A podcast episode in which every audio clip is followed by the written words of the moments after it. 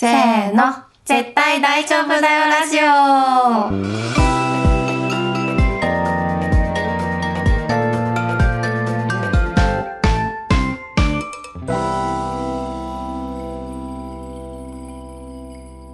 萌えです。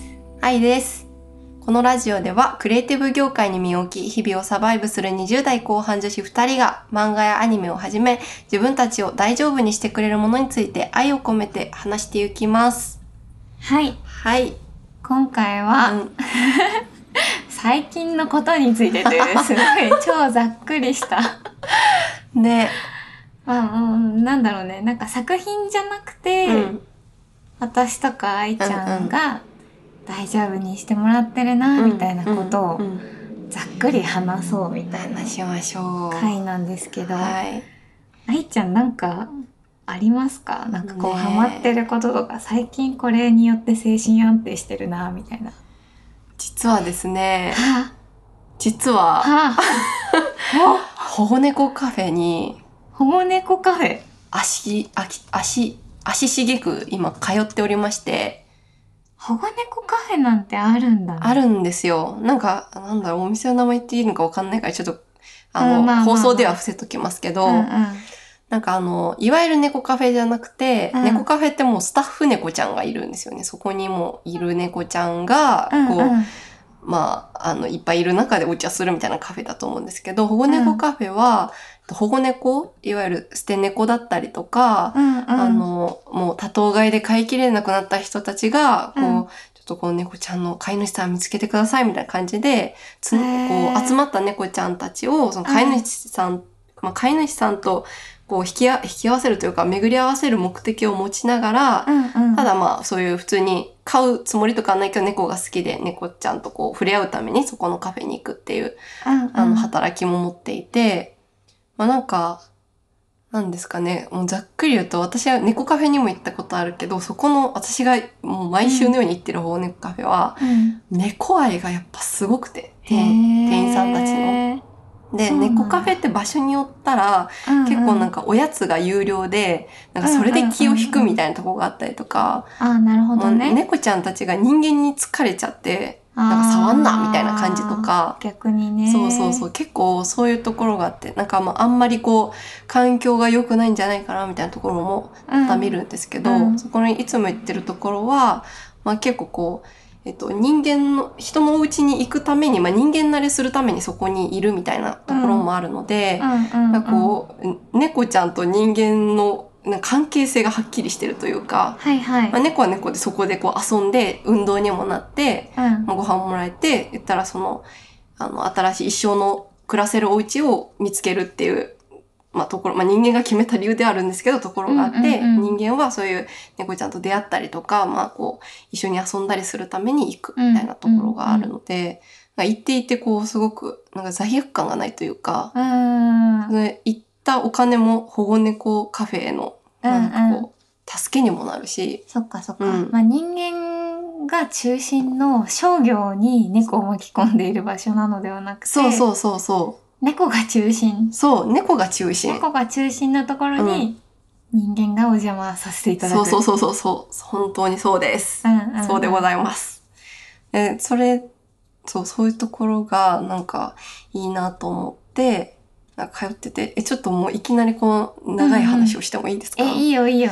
なんか、そこで、私なんか猫を飼うとか、そういう発想全くなかったんですけど、うん。なんか無意識に、うん。今住んでる家も、こう、動物を飼っていい物件だったりとか、なんかずっとこう、うんうん動物と住みたいみたいな、あの気持ちはありつつも、うんうんまあなんか、こう、遠い未来の話とか自分の子供が小学生になってぐらいかな、みたいな、はい、まだ、ね、そうそう10年も以そうそうそう上は先かな、うんみたいな。ぼんやり思ってたんですけど、なんかあの、その猫カフェに、まあ、ある猫ちゃんがいて、うんまあちょっと仮にピーちゃんって呼びますけど、はい。ピーちゃんという猫ちゃんがいて、で、なんか、まあかあの、その猫にちょっと恋をしてしまったんですよ。えー、推し猫？推し猫。で、まあ、恋のきっかけは、うん。その、まあ、保護猫カフェといえども、人間にすごく懐いてくれてるとはいえども、やっぱり、なんかこう、遊、おもちゃとか持ってないと、興味持ってくれないんですよね。猫ちゃんにしか別になんもないから、はい 利点が人間に。はい。で、その、行ったら、こう、なんかドリンクと一緒におもちゃ渡してくれるようなシステムのお店で、うんうん。なんかドリンク頼んで、ドリンクと一緒におもちゃを店員さんが持ってきてくれるんですけど、うん。なんかそれをもらう前はもう孤独なんですよね。誰も猫が寄りつかないみたいな。な なんか来よったぞみたいな目線だけ浴びて、孤独みたいな、そう。チラチラ見られているみたいな状態で、え ーで、こうおもちゃもらって、おもちゃをこう床とかでカチャカチャとか、シャシャシャって。そう、しだすとなんかわーってこう寄ってくる。寄ってきてくれるみたいなうん。感じなので、なんかおもちゃがないまではもうすごい孤独なんですよ、私は。はわわみたいな。ななんか、携帯とか見て別に、あの、焦ってないふりしようみたいな感じで、過ごしてたんですけど、うん。なんかある日行ったら、そのおもちゃを何も持ってない私に、ピーちゃんがタタタって駆け寄ってくれて、キュンそう、キュンって思って、なんか足元でゴロゴロってしてか、わいいで、なんかこう、ちょっと段差があって、段差のとこにピョンって乗って、うんなんか目を見て、にゃーって言ってくれたんですえよ。ー、ファンごサじゃん、ファンそう。ごサ。挨拶してくれたみたいになって。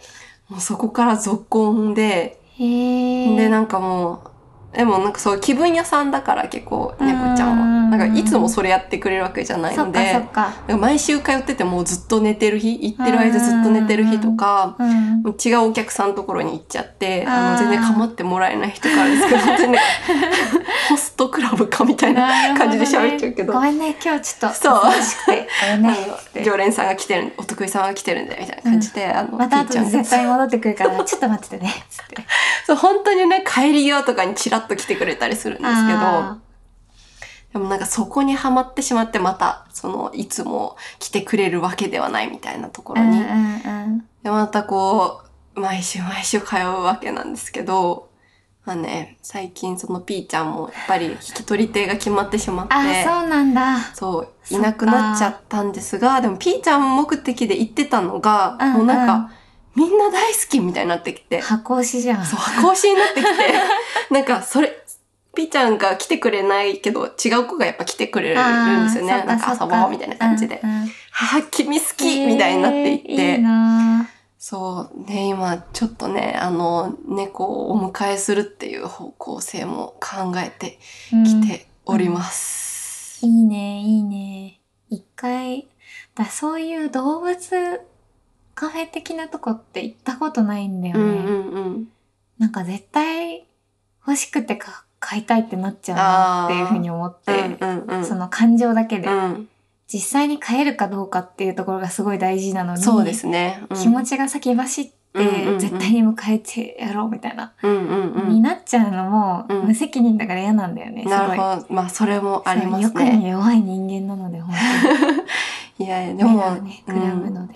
そうですね。そこは確かにすごい慎重に考えないといけないし、なんか私も店員さんがやっぱり猫愛のすごい人たちが多多いの、で、うん。そういうなんか会話したりとか、どういう、こう、ところに気をつけないといけないかとか、うんうん。やっぱり買う前想像してなかったこととかが起こったりするじゃないですか。やっぱり全然違う生き物だし、体の仕組みとかも、まあ、そういうの聞いたりとか、うんなんか今、結構そういう保護猫、ペットショップで買うんじゃなくて、うん保護猫を迎えようみたいな活動をしている人もすごい多いかそうら、だね。そう結構そういうの見たりとかして、ちょっとこうね、ち徐々にうん。知識をつけ、うん。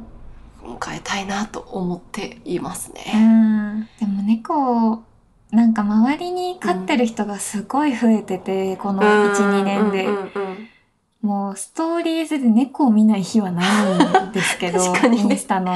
そうですね。そういうのありますね。ちょっとブームじゃないけど、ブームと言いたくないけど。何人飼ってるだろうぐらいの、うんうんうん10人ぐらい。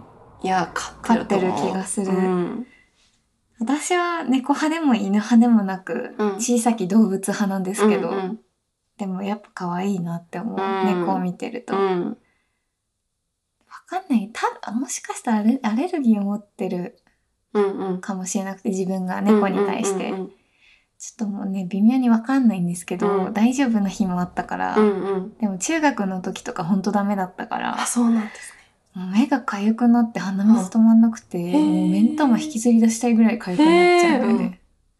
だからそれがややトラウマで、なんか猫可愛いんだけど積極的に触れ合いにうん。行けないんだけど、ちょっと行ってみたいから、うんうんアレグラ飲むから連れてって。うん 行きましょう。そこすごい綺麗なところめっちゃこまめに掃除してくれてるとアころなんでレグラ飲むアレグラ。うん はい。もうね、ちょっとね、中、猫カフェ、あの、保護猫カフェの中毒にな,、なりつつあるの中っていうとこでした。でもすごい猫様が中心なのはやっぱいいよね。そう、やっぱりね、うん。うん。うん。もうね、思いがね、いろいろありすぎて、ちょっと、うまく言葉にできないですけど、ね、お金儲けのためにこう、命を扱うっていうのは本当に良くない。そうだね。ペットショップたまにチラ見するとさ、うん。高いなってやっぱうんうんうんうんうん。し、うんまあなんかそもそも動物に生きているものに値段をつける。っていうことうんうんうんうん。前は本当に気にしてなかったけど、やっぱり大人になってから、いや、そうなんですよね、値付けっていうことに対して結構気になるようにうなっん。た。そう、なんかね、いろいろ見る、見たり知ると気になるところ、いろいろ増えてきますよね。なんか私、うん保護猫カフェに行くようになってから、うん。なんか、どの猫の種類を飼いたいかっていう質問に対してすごい抵抗感があるようになってきて、はいはいはい、はい。いや、そういうことなのかなみたいな。その子供、そうだ例えば産む時うんに男の子がいい、女の子がいい、なんかどんな子がいいとか、そんなの変じゃないかなと思って、なんかもう出会いだし、縁だし、なんかどんな子が来ても、やっぱりその出会えたことが、やっぱり奇跡だし、なん、か、あの、全然そのね、猫、どの猫の種類が好きかどうか聞くのは、こと自体は悪くないけど、自分はそこは別に持ちたくないなっていうのは、そうだね。ううん。うん。思い始めました。いや、なんかお金を、物にお金をつけるってめっちゃ難しいなって思う。うん。ねフリーランスになってからすごいお金のことすごい考えることが増えたから、どうしても。うんうんうんうんこれに対していくらなのかとかがすごい意識をどうしてもしないといけなくて、でもあんまり気にしてなかったなって正直今まで、うんうんだからわかんないなーってすごいずっと思ってるな最うん。近、うんそうですね。自分の仕事に対して自分で値段つけないといけなかったりしますもんね。でそういうのを意識してくると、うん。なんかいろんなものの値段のが気になってくるっていうか、うんうんなんでこれはこの値段なんだろううん。とかもすごい気になるようになってきちゃった。うんうんうん。確かになこれは高いんだろうか安いんだろうかとか、うんうんうん。そうそうそう。てか自分がどういう基準でもこれは高いこれは安いって感じるんだろうなみたいなこととか、なんかすごいどんどん哲学的になってきてしまわかります、めちゃくちゃ。服とかね、すごい。そうそうそう服とかも、うん。うん、私は割と高い服高いっつってもそんなにですけど、うんうん。そんななんかセリーヌとかそういう感じじゃないですけど、うんうんまあ、そんなに服の値段を気にしないタイプではあるが、高いともそんな思わないんだけど、うんだから数万とかでうも、んうん。まあ長く着ればいいやとか思っちゃうし、でもこれは高いなとか思った時って、うんなんで高いと思うんだろうなとか。うん。いや、思いますよね。なんか同じデザインで、うんこうちゃん、なんちゃんとしたっていう個人でやってるブランドの人、個人で思いを持ってやってるブランドうんうんで作っているものと、うん形は似てるけどすごい量産されて安いものとか見た時とうか、んどっちにこう、自分のお金の使い方をすごく問そうわれまだよすよね。ね。そうだよね。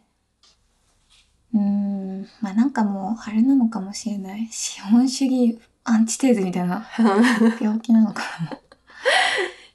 ねな。なんだろうね。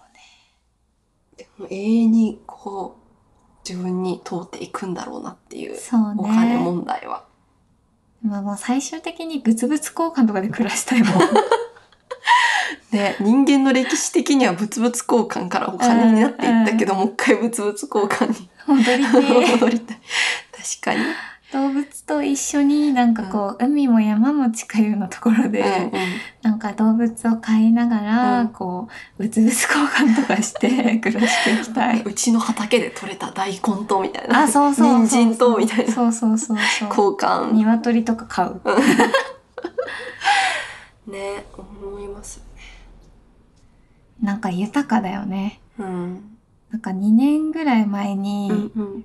友達と、きょん？九州、まあ、福岡の方に旅をしたことがあって、で、初日は北九とか、まあ、福岡市内とかに行ったんだけど、うんまあ、本当はその次の日からなんか長崎の方に行く予定だったの。うんうんでも、ちょっと直前で、うんなんか意外と距離が遠いから、うん。運転だるくね？みたいな気持ちになってしまって、長崎行くのやめようって言って、あの、どうしようかって言って、なんか山口県に行くことにしたの。北九州市から、うん。福岡からだったら山口って結構近くて、うん。下関とか。がすごい近いから、まあ、下関の方にでも行ってみようかっつって結構ノープランな感じでうんうん。行ったんだけど、うん宿どうしようってなって、うんエアビーでね、はい。探したのね。で、そのエアビーで行った下関のお家が、うん。めっちゃ、なんだろう、下関の本当下、一番下の方の。うんうん。ところにあって、で、そこのお家、なんか結構情報がなくて、うんマジ謎だったんだけど、うんうんそこしかなくてもう で、そこに行ったの、恐る恐る。うんで、車ですっごいわかりづらくて。うん。でも友達が運転してくれて、うん行ったら、めっちゃ綺麗なお家で、はなんか庭で農作物を育てて、ウッコッケが20羽ぐらいいて、なんか朝になると鳥がうるさいですみたいな。で、なんか産みたての卵とかくれて、あ。めっちゃいいですね。めっちゃ豊かってなったの、すごい。なんかやっぱ物を買ったり売ったりとかしてうんお金を稼いだりとか必死に働いてた時期でもあったから、うんえー、豊かみたいな。取れたての卵で朝ごはん食べて、うんちょっと買い物したかったら下関の駅行けばいいし、でもお家でなんか取れた野菜とかもあって、うんうんうんそれで煮物作ったけど食べますかとか言われて、うん食べますみたいな。めっちゃいい。なんかそういう、あのうちに行ってからめっちゃ物々交換っていうか、家で何かを育てたりってすることにすごくうんうん憧れがうん。出た。うんうん私はもう東京生まれなので、うんそういうものとは全然遠い世界で生まれ育ってきてしまっうたんうんうんからこそ、なんか農作物を育てるとかうん何かを育てって、うんそれとともに生きて自分もうん食べて生きていくみたいな経験はいつかしてみたいなって思うようになったかな。なるほど。確かに。いや、そうですよね。しかも、そういう、なんか、私、おじいちゃんとおばあちゃんが、うん野菜を畑で作って、趣味で作ってたんですけど、うんうん一回に取れる量がひ、こう、二人とかじゃ食べれない量だから、うんうん。それを同じように畑やってる人たちと、うん。なんかうちの何々取れたから、うちはこれ取れたから交換しようみたいなのが、すごいこう小さい頃よく見てたうん景色だったので、いうん。やなんかすごいですよね、あの、うん。自分たちで作ったものを交換し合うね。感じ。そう。たまにそういう世界そういう生き方を暮らしをしてる人のことをうん思うと、何のために自分は東京で 働いてるんやみたいな気持ちになってきてしまって。ねえ、いろいろ考えますよね。この人口密度が高いそうね。空気がおそらく汚い場所で、うん。まあその分ね、いろいろ得られるもの大きいですけど、まあ、そうだね、うんきっとそうなんだろうけど。でまあでももね、なんかもう、20代後半とかになってきて思うのは、うん。もう本当に自分のことを大事にしたいっていう気持ちがうん。年々本当に強くなっうんてうん。きちゃ、きたなって思って、うん。で、こっからも筋トレの話につながるんですけど、待ってました。そう、私は今、あの、筋肉課金をしてて、うん。まあ何回か、ちょっとポッドキャストでも話してるけど、うんうん週一パーソナルジムに通って、うん、で、最近なんか自分で24時間ジムとかも契約して、うん、2、3日に1回筋トレしたり運動したりは絶対してるんですけど、うん、なんかそれも意外と続いてるなっていうのはあって、うんうん、私もともとめちゃめちゃ3か坊主なのよ。うんうん、物事を続けることってすごく苦手で。へすごい苦手。そうなんですね。うん、超苦手、うん、なんか多分、生き方自体もそうなんだけど、うん、短期スパン型なんだよね、すごく。ああ、なるほど。だから、人生っていう目で見ても10年後どうしてたいかとか聞かれてもわかんないし、うんうん、1年後どうなってたいかとかも正直わかんないなって思っちゃう。うん1年後どうしてるかマジわかんないみたいな。っていう風に思っちゃうからなんかすごい切な的で、うんその瞬間、その瞬間みたいな、本当に。将来のこととか考えらんねえ、みたいな。切な的生きそう方そう。そう。だから、すごい物事が続かなくてうんう、んすごい短期間にグワーって熱を持ってバーっていくのはすごいできるんだよね。うんうんうん。だからなんか漫画とかアニメを一気にするとかも、あだからそれができるからだと思うんだけど、逆にダラダラ長い、長い作品が嫌いなのは多分そういうところもあるのかもしれない。なるほどマーベルとかなんかうん続きもの、うん。長いが苦手なのはそういうところもあるかもしれないんだけど、まあ、とにかく短期型だから、継続が多分一番苦手うんうん。なんだよね。うんコツコツとか。うんうん。できなくはないうん。けど、なんか、なんだろうな、必要性がないもの、特に自分のこととかは今まで全然できなかったの。うんなるほど。そうで、もちろん今までダイエットとか何回もしたことあるけど、う筋トレとか、うん全然続かなくて、でもうん。今続いてるのなんでだろうなって結構考えるんだけどね、うん。最近。やっぱり、うーん、もちろんお金を払ってるっていうのは大きい。うん。課金をしているから、もったいないっていうのはうん。前提として絶対にあるけど、うん。それに今プラスアルファしてジムも契約してじ割と通ってるうん。のはなんでだろうなって考えた時に、なんか昔ダイエットしたりっていうのは、なんだろう、周りの目を気にしてたから、うんうんうん。周りの満足のためにとか、はのために自分に何かをしようとしてた。あ。うん。うんまあ、特に学生の頃とかってさ、あの人と比べて私はデブでとかさ、うんブスでとかさ、うんおしゃれじゃなくてとか、で、そうすると周りにこういう風に思われてとか、うんうんうんモテなくてとか、うんなんかいろいろ考えるじゃん。うんで、それをどうにかしたくてダイエットしようとか、うん。服を買おうとか、おしゃれを学べなければとか、うん。いろいろある化粧をしなければとかね、うん。いろいろ見た目を改造するっていうのはあると思うんだけど、なんかもう今は自分の満足のためにしかやってない。うん。から、多分自分のために自分で何かをするっていうことの方が普通に性に合ってるんだなっていうのに気づいた。な人のために自分何かを努力するんじゃなくて自分のためになら努力をできるうんうんのかもしれないなっていうことに気づいた。うん。いやーなるほど。自分の心の満足のためにうん。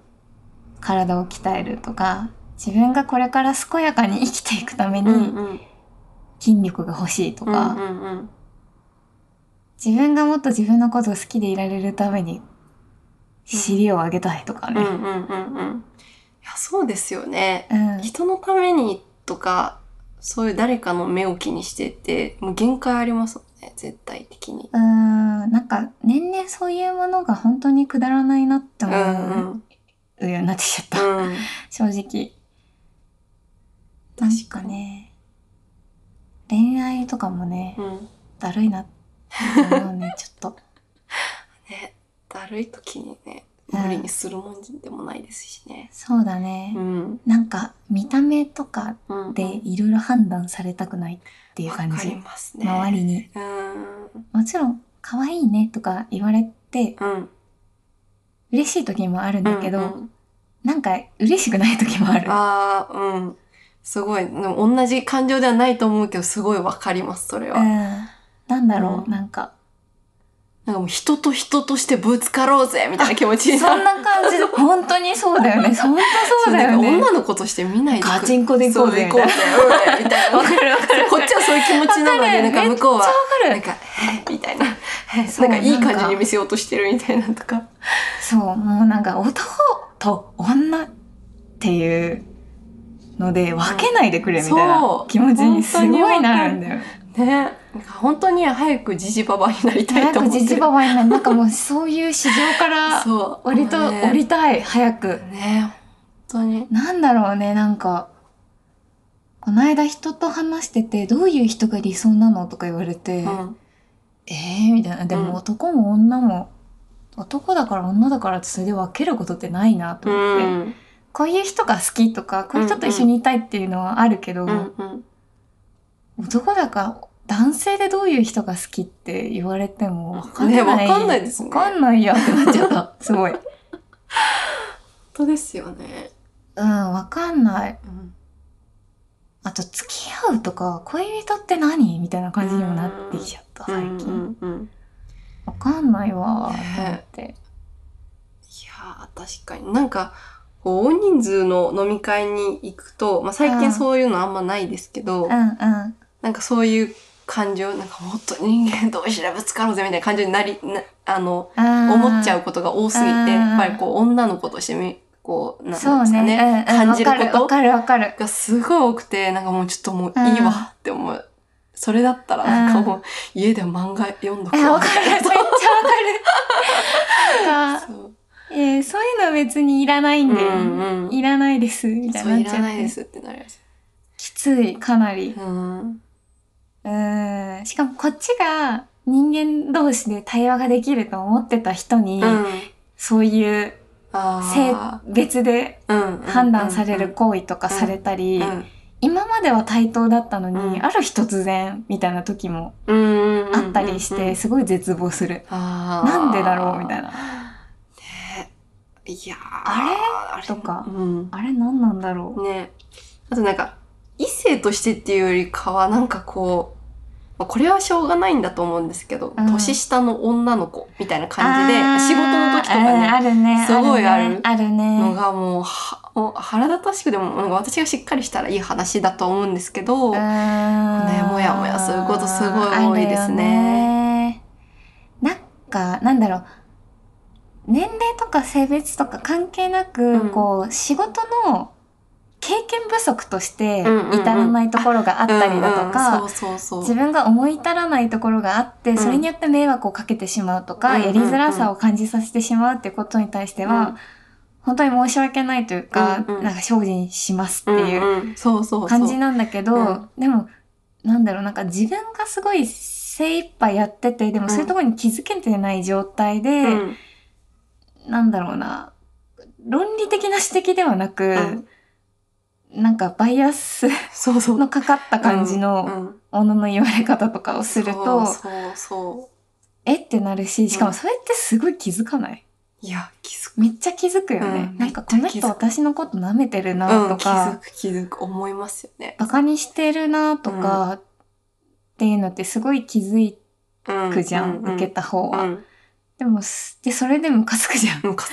なんかなんだろう、普通に失礼だなって思うんだよね。すごい。自分の個人の感情として嫌だっていうよりは、同じ仕事をしている、うんうんうん。で、リスペクトを持って対等な関係でいたいっていうふうに思っている人に対してうんそれをやるのは、うん別に私じゃなくても失礼だなってうん、思そううそうし、そうそ自分で受けても失礼だなって思うからうん怒るよ、みう。たいな。うんうんうん。いや、本当にね。そういうの感じますよ感じる。なんか珍しい話してんね。ね。ね 真面目じゃねゲストいないのに真面目な。真面目な話しちゃった。そうなんだよね。でもなんかすごい最近人との付き合い方について悩む。いやー、私もそうなんですよね。なんだろう、なんか、具体的にうんあの人とうまくいかないってことは全くないの。うんうんうん。単純に自分の自意識過剰というか、うん考えすぎっていうかうんこじらせてるっていうの分かってるんだけど、うんなんかね、どう接したらいいのか、うんうん。自分がどうしたいのかとかいろいろ考えちゃって、うんめんどくせえってなることいや、が多いんだよな。私もね、自分にめんどくせえってめっちゃなるんですけど、なんかちょっと一個聞きたいのが、うん。なんか誰か、その、まあ、まあ、A さんとして、はい A さんから言われたことはい。に対してすごく傷つ、自分は傷ついたけど、うんうんうん A さんは本当に全く悪気がない時ににそれを指摘するかどうか、私はここで傷つきましたよっていうのを言うのかどうか、なんかみんなどうしてんだろうって思って。私は、言わなかった、ずっと。うんうんうん。言わずに生きてきた割と。うん。でも、言うようになっった、最あ、近。そうなんですね。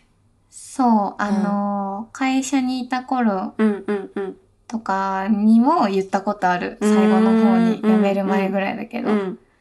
なんか、こういう理由で、うんなんかわ、なんだろうな、すごい難しいんだけど、うん前提として私の受け取り方が良くないっていうか、うん自意識過剰だったり、うん自分の心の問題ではあるのかもしれないけど、うんあなたが言ったこういうことは、うん私はこういうふうに受け取ってしまった。うんうんうんうんで、それでちょっと悲しい気持ちになりました、みたいな。うんで、別にそれの発言自体がすごい悪いとうかんではないのかもしれないけれども、うん私の目の前ではもう言わないでほしいっていう言い方を。をしたな。なるほど。うん。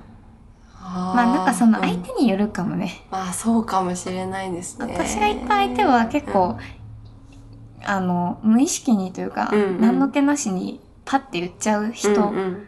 で、でも反論したら、あ、そうですかって言ってくれるタイプの人だったから、うん。言ってみ、うん勇気出して言ってみたっていうのもあったけど、うんそこでなんか逆切れし、切れてくる人とかまあは、ねめんどくさいなって思って、ねなんかどっちの労力を取るかみたいな。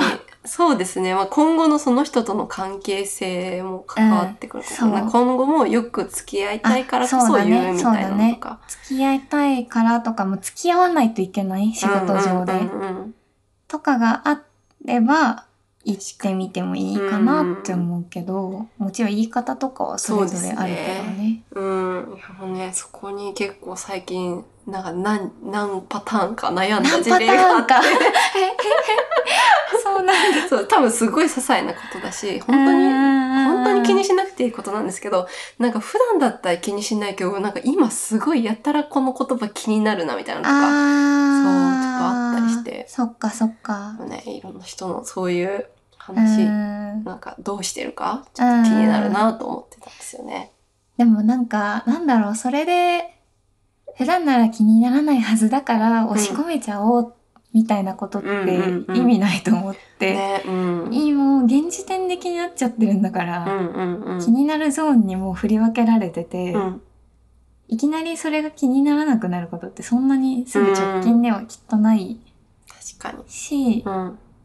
自分の心のあり方というか、何が OK で何がダメかとか、何が気になるかとかうん。って、日々形を変えていくうんうんうん。ものなはずだから、別に普段なら気にならないけど、今気になるとか全然いいと思うんだよ。そっか、そうですよね。しょうがないじゃん。うんだみんなそうだと思確かに確かに、私もなんか絶対言ってるから多分誰かがき誰かが傷つくようなことをポロッと言っちゃってるから、なんかこここれはちょっと傷ついなんか知らず知らずに離れられるよりかはなんか言って、うんあじゃあ、ねごめんねって言いたいし、う。うん。言ってくれる。ことに対しての感謝もあるじゃん。もし自分がうんうん言っちゃったとしたうんら、うんあや、そうだったんだっていうふうに、うんうんそれはなんか新しい想像力を得る。ための。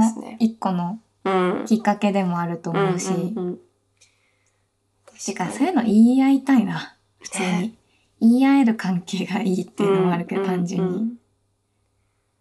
確かにな。まあ、気遣いって大事だけど、そこの気遣いはあんましたくないというか、うん。言い方をきめっちゃ気をつければいいんじゃないかな。確かにね。まあ、言い方ですよね。言い方 そう、あの、あなたの人格否定ではないですっていう。そうん。確かに。言い方と論理性かな。うんうんうん。なるほど。わかんないけどねう。ん。いや、でも、勉強になりました。勉強になりうん、いや、でも人との関係って本当難しい。ました。本当に恥ずかしいですよね。人間、むずっうと。ん、むずい。いやー、すごいよ。もうみんな、社会で生きている人全員。ねえ。むずいわ、ほんと。ねやだやだ。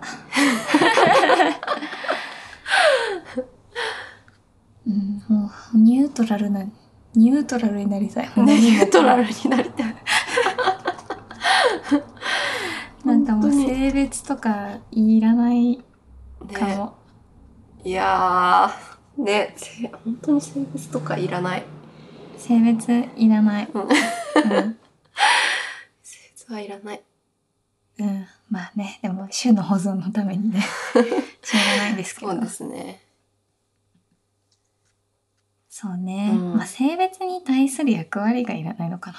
わかんないけど。ああ、そうかもしれないですね。役割分担が。うん。担わされてる。そうそうそう。あの、自分で自ら担う分にはいいけど、うん。担わされるのは違う。たくない。うん。こうあるべきとか、こうでいてほしいとか。うんうんうん。うるせえ。知らねバカ野郎。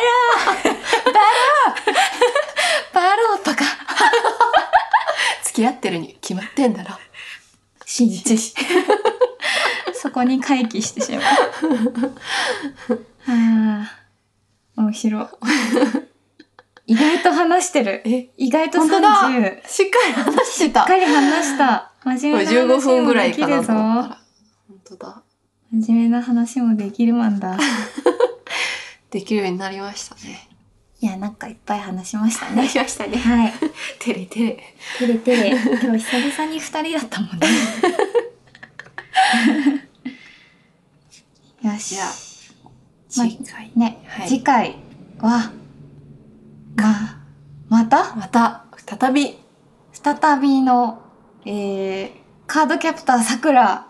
久しぶりの1回目以来ですよ。1回目以来です。半年ぶり。半年ぶりぐらいだよね、だってあれでしょ？わかんないけど。うん。25回目とか？そんくらいじゃないですそかそんなにいけますか？そそれぐらいかも。次で次で25でも、回目とか 桜は25周年。これで数字がずれてたらめっちゃ出る 怖い怖いやちゃんと計算してよね。確かに25周年だわ。そうだ、仲良し買ったもんね。うん、会話で付録目的でね。ね。私、近所の本屋さん、あの、町の本屋さんみたいなところに、なくて、仲良し、売り切れてて多分。うん。で、なんかでもムカついて、うんチャリかっ飛ばして隣駅までのでっかい本屋まで行って買った。いや、でも多分あれだいぶ売れてますよね。私もラスイチでしたもん。え、売れてる大と思う。きめの本屋で。私以外にも大人の女性が手に取ってたかそうなんだ。やっぱみんな、チースみたいな気持ちになった。同志みたいなね。同志みたいな気持ちになった。そうだね。うんまあ最初の時のは何を話したんだっけ、ね桜会は。いや、なんだっけな。メイリンちゃんの回で泣いたみたあ、いな。メイリンちゃんの会で泣いたみたいな話だね。うん。で、ゆえさんの話とかしたいよねって言って終わった気がするから、ゆえさんの話とかしよう。うわ、熱いですね、ゆえさんの話は。熱いね。熱いねちなみに私は最近全話見直しました。おー。そう。なんかでも、やっぱ、うん。ぐわって気持ちが高ぶっちゃってアニメ見てたら、うんうんうん。なんかもう全話で、全話1話ずついいところ言いたいな気持ちになってきちゃって、すごい。何時間かかるのかみたいな。そう何時間かかるのかみたいになっちゃうからしないんですけど、はい。ね、なんかこの話は良かったみたいなやつとかうんうんうんやりましょうも。やりたい。じゃあ、次回もはい。ぜひ聞いてください。聞いてください。せーの、バイバーイ。